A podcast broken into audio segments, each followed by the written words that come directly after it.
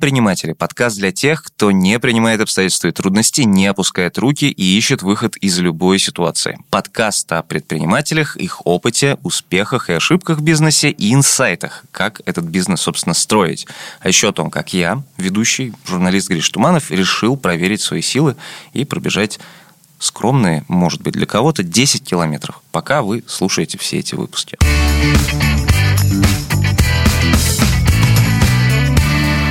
Проблема в том, что когда ты пробегаешь свои 4 километра из 10, ты вдруг понимаешь, кажется, я больше не хочу этим заниматься. Я хочу остановиться, развернуться домой и все. Но проблема в другом. А перед тобой еще один километр, чтобы была половина, чтобы ты чувствовал себя, ну, хотя бы чуточку лучше и достойнее, чем ты есть.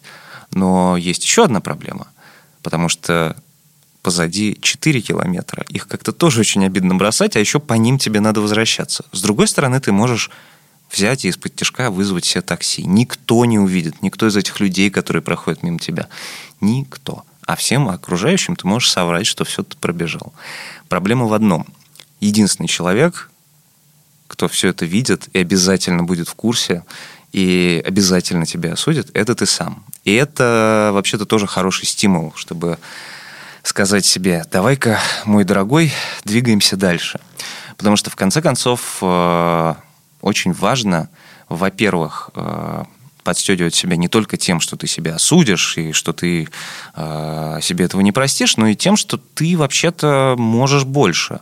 И что очень важно распределять свои ресурсы. Потому что вот на этом четвертом, пятом километре у тебя начинается ощущение что ты подвыдохся. Поэтому нет ничего страшного в том, чтобы пройти какую-то часть э, пешком, неспешно, поотдыхать, потому что в конце концов никто не говорил, что ты должен бежать во всю прыть. И самое главное, это, конечно, не красота, так скажем, твоего бега, не э, его скорость, а тот факт, что ты достиг э, отметки в 10 километров.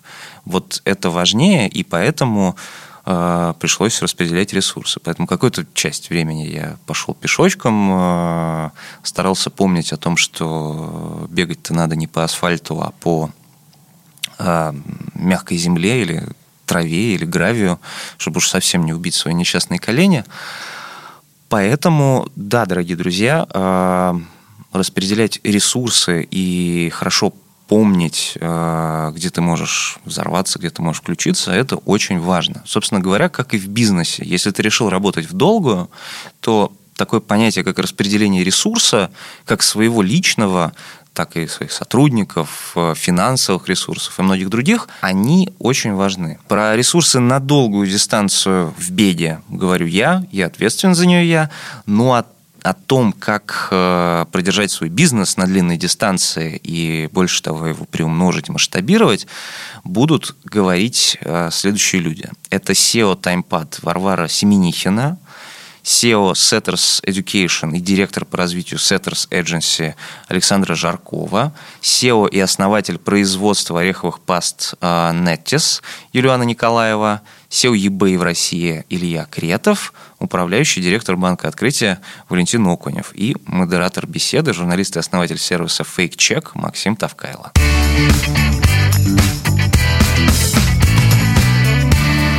Валентин, вас начну. Вы в своем э, шоу э, «Цифровая эволюция бизнеса», которое вы делаете в рамках банка вы э, рассказываете об опыте предпринимателей, о том, как они масштабируют свои, э, э, свои бизнесы через маркетплейсы. Да, довольно сейчас модная тема. Расскажите вообще про преимущества маркетплейсов.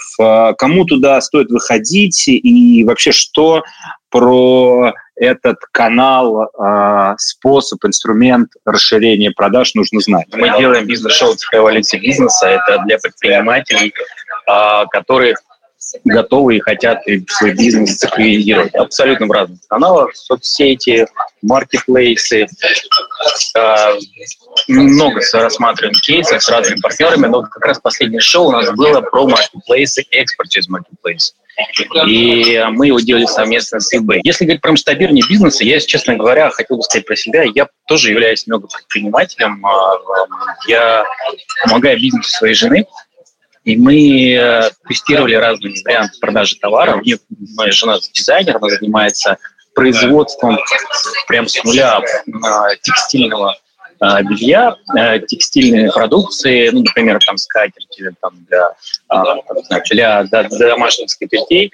Вот. И мы тестировали разные варианты там, продажи товаров, в том числе через Marketplace. Первое, что мы тестировали, конечно, это мы поехали на выставку международный во Франкфурт. Есть такая специальная текстильная выставка, чтобы просто прям непосредственно с этим товаром постоять на стенде и понять, как он продается. Это был два года назад, это был очень крутой опыт.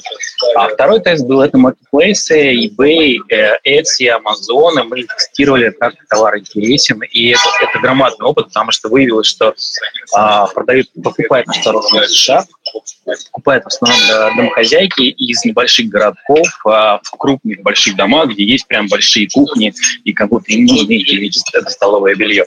Это было очень круто, мы это наставили и поняли свою аудиторию, поэтому Marketplace помог именно понять, как выйти за рубеж. И именно eBay здесь в этом плане прям отличная площадка. Я бы, наверное, про все возможности маркетплейса хотел бы сразу всех слушателей э, просить перейти потом в YouTube, канал YouTube, просто добить цифровая эволюция бизнеса в поиске, и вы увидите последнее шоу с eBay, там как раз подробно рассказано на примере пяти кейсов, как предприниматели могут продавать свои товары за рубеж на маркетплейсе eBay. И, а сейчас я находил учить Илью при этом, что я, как никто другой, расскажет, какие есть преимущества маркетплейса, как там можно продавать и какие-то, может быть, там а, текущие тренды. Все онлайн-продажи в мире – это примерно 3 триллиона а, долларов. Из них а, примерно 600 а, миллиардов – да, это, ну, то есть примерно одна пятая, это трансграничные продажи, так называемые. А российский, а, российский Яком, весь российский Яком а, сейчас а, в этом общем пироге занимает, ну, так, хорошим меньше одного процента. Ну, то есть включая и маркетплейсы, и интернет-магазины и так далее. Поэтому, когда мы говорим про масштабирование бизнеса, очень часто да, все смотрят на только доместиковый рынок, и это в том числе правильно. То есть нужно выходить э, в первую очередь туда, где тебе э, рынок понятен, да, поэтому, ради бога, конечно, надо выходить нам и на э, локальные маркетплейсы, но нельзя на этом останавливаться. Да? Я большой плагет того, что производитель, дистрибьютор должен быть, компания должна быть на нескольких маркетплейсах, на нескольких площадках. Это позволит максимально э, достигнуть то, что называется да, в рекламе reach, то есть а, покрытие вашей аудитории, потому что на разных маркетплейсах есть разная аудитория. Если мы говорим про глобальные маркетплейсы, а, те, которые реально оперируют во всем мире, да, потому что вот такие, как есть, например, Озон Wildberries, да, такие же маркетплейсы есть вообще в разных странах, до них тоже можно достучаться. Есть глобальные маркетплейсы, которые оперируют во всем мире, там это eBay, это Amazon, это Etsy, а, основные. А, и э, на них нужно выходить. Э, eBay сам по себе это 187 миллионов покупателей сейчас. То есть это больше, чем в России, Беларуси и Казахстане вместе взятых. Плюс к этому, выходя на marketplace, ты мало того, что тебя начинаешь конкурировать реально в глобальном мире, но кроме этого ты, тебя начинают узнавать покупатели из других стран, которые могут оказаться не просто домохозяйками, а могут оказаться продюсерами Голливуда, у нас есть такие кейсы, да, они могут оказаться какими-то там большими ритейлерами, которые закупят потом тебя B2B и так далее. Вот, поэтому э, масштабироваться на другие... Или, а правда, что, а правда, что пандемия, да, э, и закрытие офлайна э, стало таким очень мощным импульсом э, в части прихода малого и среднего бизнеса на маркетплейс с марта по май 2020 года более 10 тысяч российских предпринимателей начали продавать товары за рубеж на eBay. Это правда? Все, все так, да. Marketplace, да, чтобы понимать, это модель, где есть и продавцы, и покупатели, да, собственно, поэтому он и marketplace. Поэтому в первую очередь, надо, почему это интересно? В первую очередь, надо посмотреть на то, что происходит с покупателями. А с покупателями произошло ровно следующее. А, я брал а, прям прогнозы до пандемии, да, то есть э, когда аналитики делали прогнозы, что будет происходить с рынком, и потом посмотрел на прогноз, ну, на реальности прогнозы после пандемии, а российский рынок скакнул на три года вперед, да, по всем прогнозам. То есть ожидалось, что где мы сейчас, мы должны были быть там только в 2023-2024 году. Америка скакнула на полтора-два года вперед.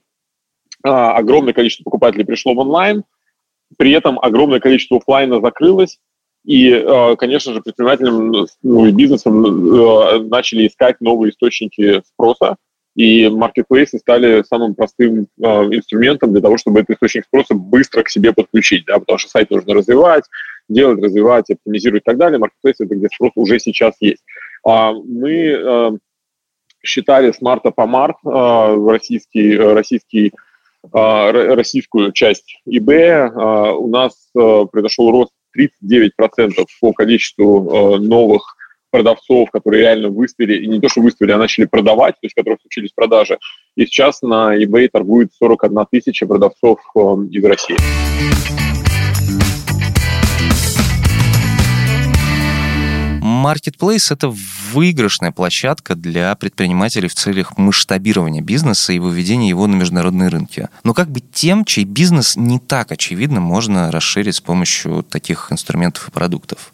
SEO TimePad Варвара Семеникина как раз рассказала, нужен ли сервису для организаторов событий Marketplace как способ привлечения новых клиентов и как масштабировать такой бизнес.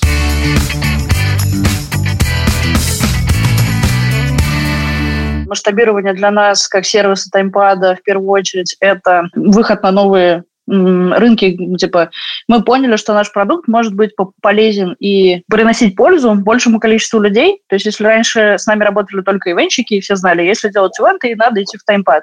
Сейчас мы заявляем о том, что в целом наш инструмент хорош для креативных предпринимателей. Вот. Э, на самом деле про маркетплейсы очень забавная история, потому что мы сами, по сути, являемся маркетплейсом, потому что у нас есть сервис Афиша, на который попадают мероприятия, которые сделаны на таймпаде, и, собственно, мы занимаемся дистрибуцией различных событий, разных опытов, да, ну, чуть шире уже то, чем мы занимаемся, потому что, например, за счет пандемии в прошлом году примерно половина того, что продавалось или раздавалось на нашем сервисе, там есть платные и бесплатные события, это был онлайн-контент в какой-то форме, это или видео записанные, или онлайн-встречи и так далее. То есть мы видим там большое смещение, э, но глобально мы, кажется, сами немножко участвуем в маркетплейсе, Э, наверное, глобально мы понимаем, что ну, там, какую-то интеграцию э, контента в различные маркетплейсы типа Озона, я знаю, что у них есть такой раздел, и, наверное, он есть и на eBay, да, э, ну, мы для себя сейчас не смотрели это как место дистрибуции, потому что в целом, э, по сути, дистрибуцией и привлечением и продажами в нашем партнерстве занимаются там наши партнеры-организаторы, которые создают мероприятия, либо там какой-то контент продают. Вот, собственно, на самом деле мы имеем непосредственное отношение к маркетплейсам. Ага.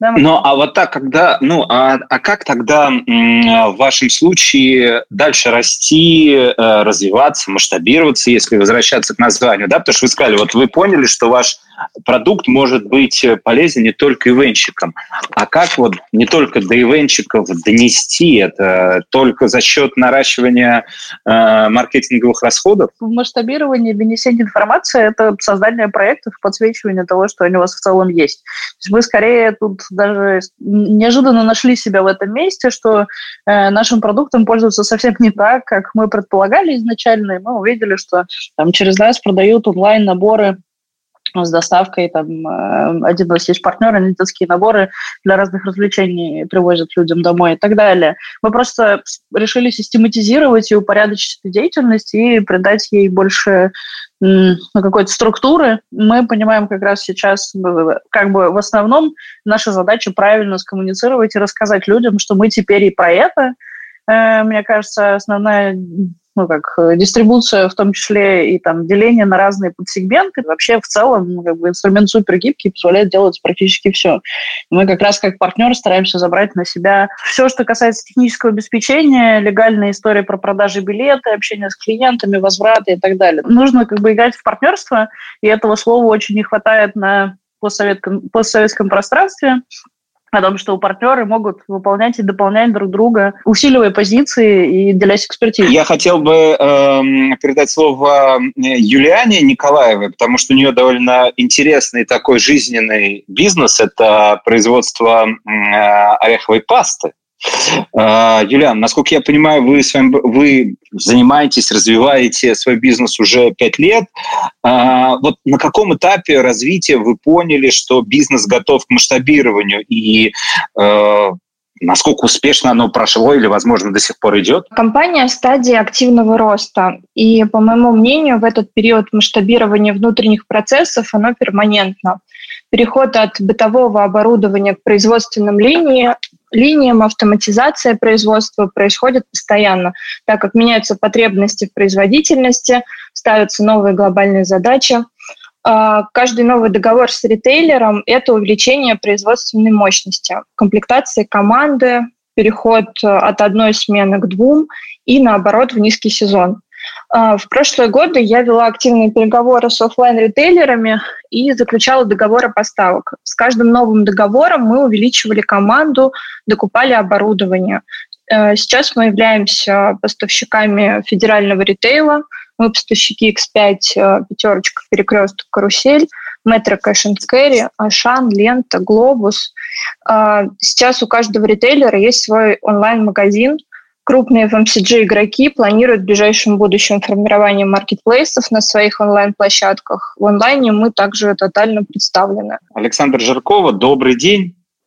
Ваш черед привет, рассказать, привет. Э, рассказать э, о вашем бизнесе и рассказать, э, как вы решаете проблемы масштабирования. Давайте, наверное, уточню, что на сегодняшний день Setters – это уже, я могу, знаете, называть такие громкие пафосные слова, как группа компаний.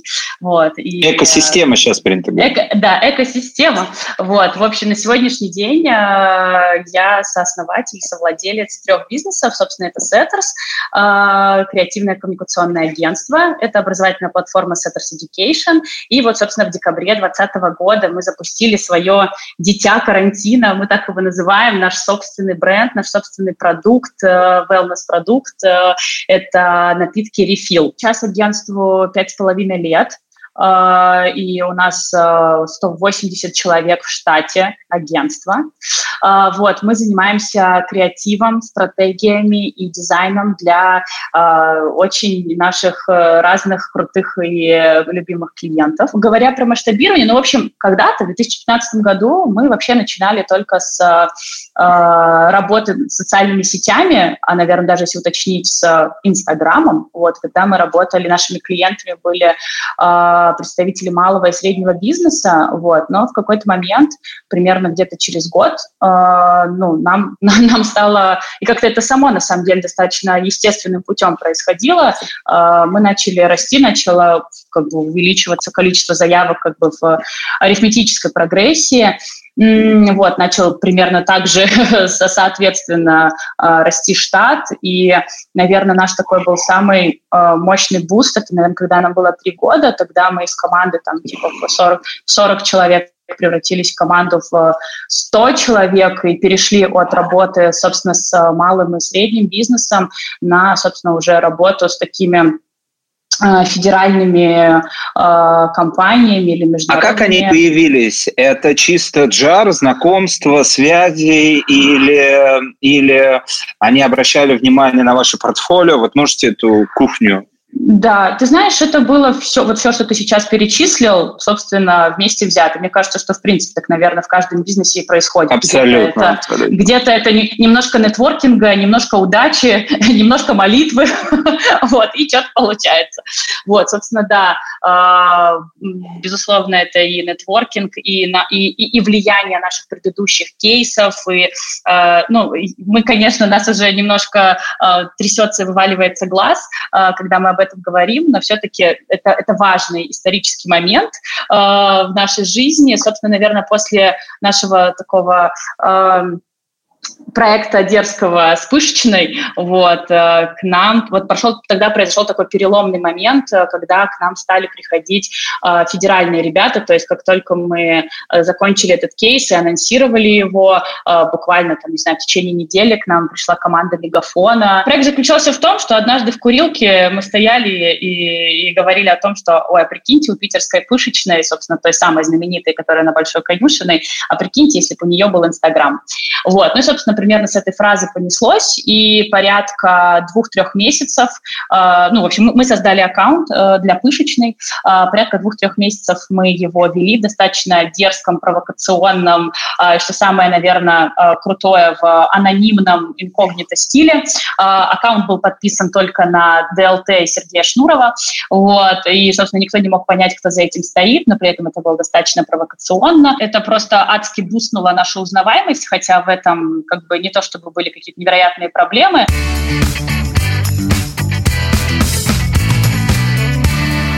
Хороший креатив тоже помогает расширить горизонты собственного бизнеса, как, например, было у агентства Setters. А какие ошибки совершают предприниматели, выходя на новые площадки и маркетплейс в частности? SEO eBay в России Илья Кретов рассказал именно об этом.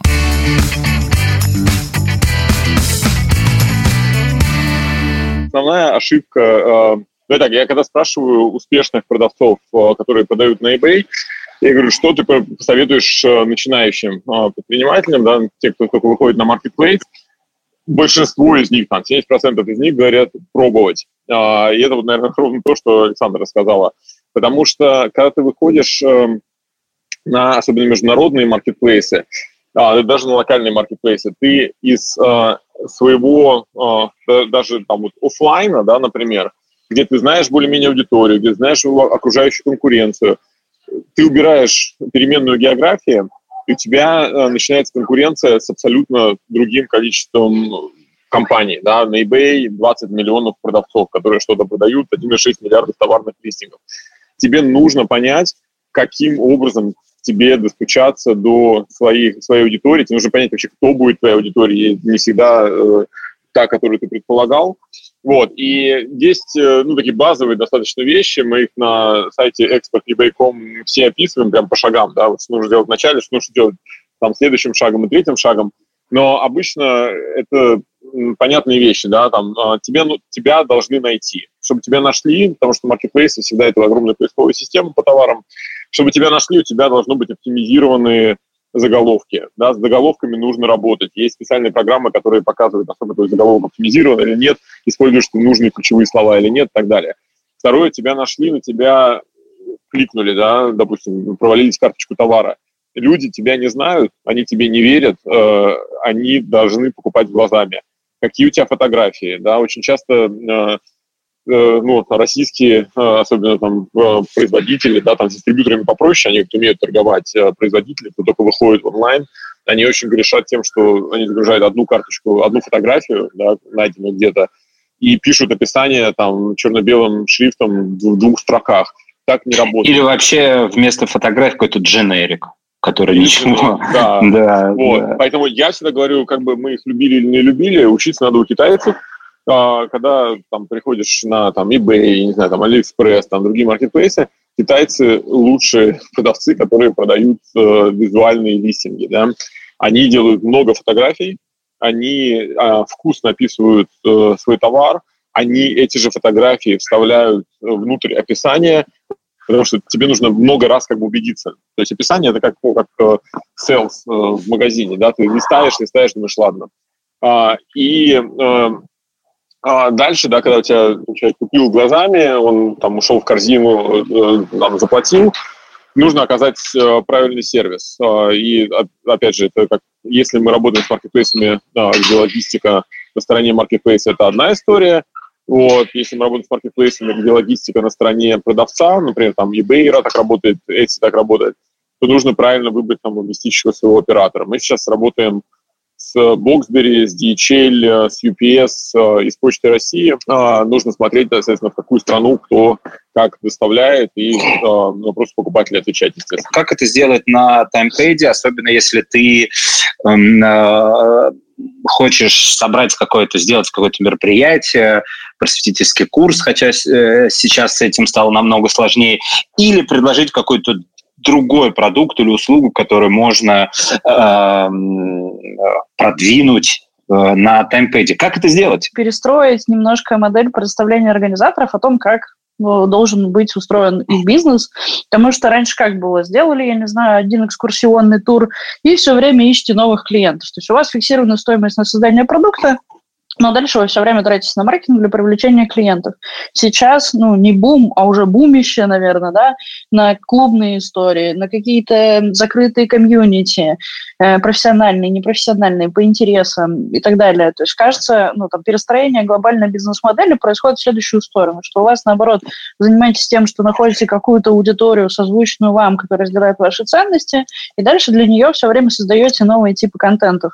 И это как бы как раз позволяет вам, ну, быть быть в более долгой связке со своими участниками и создавать для них мероприятия. Хотел бы Александру снова подключить к нашей беседе и эм, э, спросить, э, ну, задать ей вот такой вопрос. Э, насколько я понимаю, вы, э, вы делаете бизнес втроем, да, то есть э, э, у вас несколько сооснователей бизнеса. И вот мне всегда интересно, как, э, как вы выстраиваете взаимоотношения внутри, э, э, ну да, внутри компании, внутри бизнесов? Договариваетесь вы на берегу за, там, за кем последнее слово и потом ни в коем случае не нарушаете эти договоренности? Или это может трансформироваться во время ну, в процессе развития бизнеса. Как вообще может хватить время на три бизнеса? Ну, я вам больше скажу, нас не трое, э, нас э, уже даже четверо. Собственно, с э, созданием третьего бизнеса, Refill, к нам присоединился четвертый сооснователь, вот, поэтому сейчас нас четверо. Я не знаю, возможно, мы какой-то прикольный, э, наглядный пример того, что можно делать бизнес с партнерами, можно делать это э, классно, э, с доверием друг к другу, с уважением, как-то достойно и, не знаю, с каким-то м, параллельным развитием каждого. Ну, собственно, я думаю, что, ну, как, как и у всех, в самом начале, конечно же, у нас все делали все, и это было нормально, вот, когда сами делали все руками, но даже начиная как бы с этого стартового момента, все равно ну, как бы абсолютно э, очевидно видны какие-то сильные стороны каждого из нас. Плюс, ну, я считаю, нашей сильной стороной, нашей великолепной четверки, это то, что мы всегда э, на максимальном коннекте и на максимально прозрачном диалоге друг с другом. Ну, то есть, если кому-то что-то нравится, мы говорим об этом. Если кому-то что-то не нравится, мы говорим об этом тоже и как-то решаем этот вопрос. Ну и, собственно, это, безусловно, разделение э, зон ответственности. И сейчас э, они разделяются таким образом, что э, Женя Давыдов, он э, больше занимается агентством, э, я больше занимаюсь нашей образовательной платформой, э, Алина Чичина, собственно, занимается запуском и развитием нашего бренда Refill, вот, э, ну и Игорь э, Минкевич, он, собственно, в каждом бизнесе по чуть-чуть, но большей степени в рефиле и в агентстве. Вот. Ну, ну, то есть все-таки у, нас... у вас договоренности э, по направлениям есть. Да, да, да, конечно, конечно. У нас есть договоренности по направлениям, но при, при этом есть и обязательные, регулярные э, общие какие-то встречи, созвоны, метапы, где мы э, по очереди обсуждаем каждый из наших трех бизнесов. Вы тоже не думаете, что мы тут все такие классные, идеальные, но Москва не сразу строилась, и, конечно, в 2015 году мы не сели и, как бы, знаешь, с умными лицами не, при, не проговорили, а, а если, а что если? Вот, но при этом, как бы, если нас сейчас слушают те ребята, которые, не знаю, находятся в партнерских отношениях или хотят запускать бизнес в партнерстве, мне кажется, очень важно быть честными друг с другом с самого начала и не бояться вот этих, вот этих неудобных разговоров, но при этом я считаю, что неудобными их сделали только стереотипы, поверьте. Ну, как бы, если вам, если вам с вашим партнером неудобно честно и открыто говорить, ну, то есть, может быть, тогда и не нужно ничего делать в партнерстве.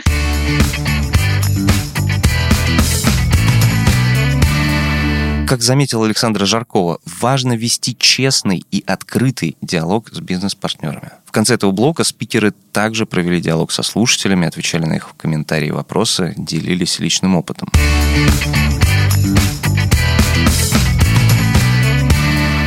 Вопрос такой. Масштабирование требует э, дополнительных ресурсов, э, большего креатива, точек роста. Это могут быть текущие какие-то продукты, либо новые продукты. Соответственно, это требует ресурсов от команды и от лидера. А, поэтому вопрос, как вот в данном случае спикеры поступают? То есть они, например, выделяют там 20% времени или 50% на масштабирование, либо полностью выходят из текущих э, управления текущими продуктами и тратят его на масштабирование. И вот также, как, также что происходит с командой? Я могу от себя, наверное, сказать, что ну, когда мы, ну, мы просто находимся в стадии роста уже 6 лет, вот, и, в принципе, наверное, ну, мы реинвестируем ну, я не знаю, чуть ли не 100% всей своей э, прибыли в дальнейшее развитие, масштабирование и так далее. Мы не привлекаем, ну, то есть, по крайней мере, агентский бизнес – это не тот, в который привлекаются инвестиции. У нас нет такого, что, так, ребят, вот сейчас мы делаем вот это, а вот это время – это на развитие. Ну, то есть все, что мы делаем, оно так или иначе как бы красной нитью э, протягивает через себя все дальнейшее развитие и масштабирование. Мне кажется, что это просто очень важно доносить до команды, ну, то есть, чтобы команда была в курсе, что вы не просто выполняете сейчас задачи, ну, как бы, чтобы выполнить обязательства перед клиентом, а что так или иначе любая, в любой задаче можно прыгнуть выше своей головы, а, соответственно, еще немного сделать шаг навстречу новым масштабам и развитию.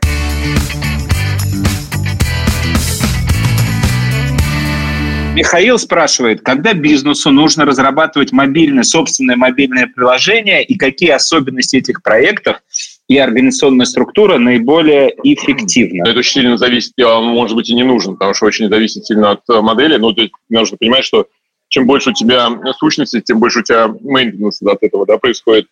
И э, смотри, там, ну, я не знаю, если у тебя консюмерский а, какой-то бизнес, а, и ты работаешь на рынке, допустим, Штатов или Великобритании, где а, трафик мобильный уже давно превысил трафик десктопный, да, это одна история. Если ты в каком-нибудь SaaS-бизнесе или B2B-сегменте, вполне возможно, что достаточно десктопа. Не знаю, если в трейдерском бизнесе, да, то там тоже там, для консюмеров это одно, для профессиональных трейдеров это там другое.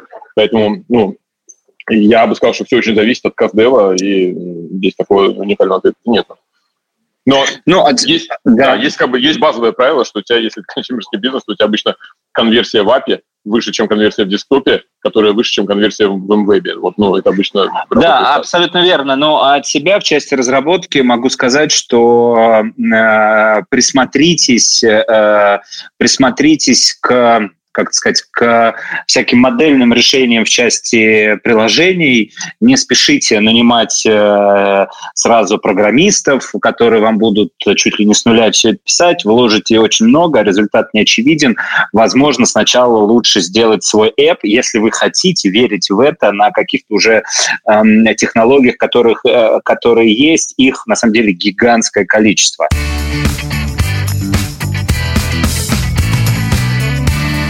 Есть ли какой-то порог по выручке, когда предприниматель должен задуматься, что дальше э, такими темпами э, расти уже не получится, что нужно искать какие-то пути именно масштабирования новых клиентов, новые продукты внедрять, или это везде индивидуально? Это же и есть задача, если мы говорим в особенности про технологическое предпринимательство, что ты все время ищешь те точки, как только у тебя ну, этот сегмент, этот рынок, этот продукт э, приближается к плату, ты все время ищешь точки кратного роста.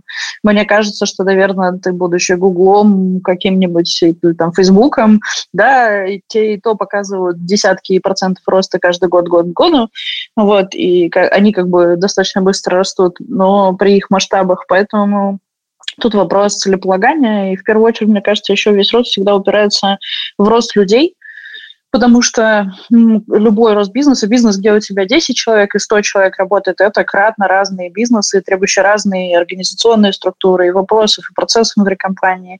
И вот там, а дальше от тысячи, от 100 до тысячи людей, например, это еще совсем другой бизнес. И тут важно, сможет ли команда менеджмента расти так же быстро и соответствовать требованиям нового размера бизнеса. При масштабировании где эти кадры лучше брать? Лучше все-таки найти их э, где-то на рынке, и пусть это человек, который не начинал с тобой бизнес, не прошел, вот, я не знаю, огонь и медные трубы, но ты более-менее, но ты уверен в его компетенции и можешь на него положиться, хотя, я повторюсь, это не человек, который партнер твоего поби... Э, который был с тобой изначально, или все-таки э, в, этой, в этом тонком вопросе лучше положиться на тех, кто был в бизнесе изначально? Я могу сказать, например, а, по примеру тех бизнесов, которые есть у нас сейчас, ну, то есть а, 100, ну нет, ладно, окей, не 100, порядка 85-90% всего топ-менеджмента, который есть на сегодняшний день,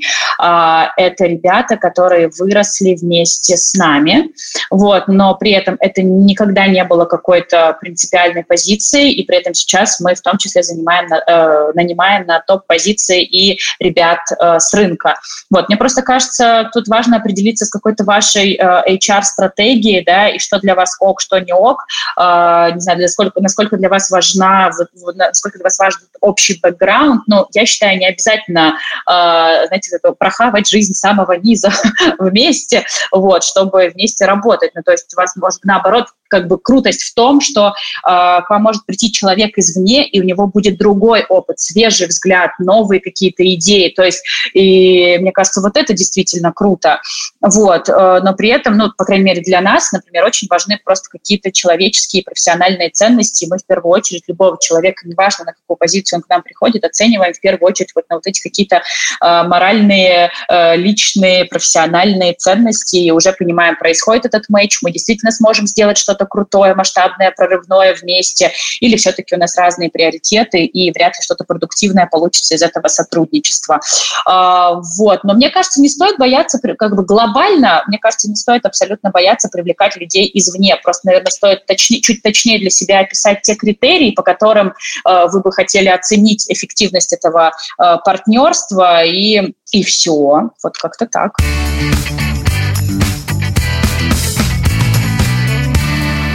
Опыт коллег по цеху, тем более тех, кто управляет несколькими бизнесами, кто работает в партнерстве и может рассказать свои примеры, это очень важно для других предпринимателей. Слушая предыдущие блоки, вы могли э, фиксировать инсайты в специальный гайд, который мы прикрепили в описании трейлера подкаста. Вот лично я задумался о возможном партнере по бегу и, возможно, даже беговом комьюнити – но об этом я расскажу чуть-чуть позже. Помимо работы над стратегией и масштабированием бизнеса, важно помнить о том, кто находится по другую сторону, кто является, наверное, главным человеком для предпринимателя, а это, конечно, клиент. Про любовь клиента и удержание клиента вы узнаете в следующем выпуске.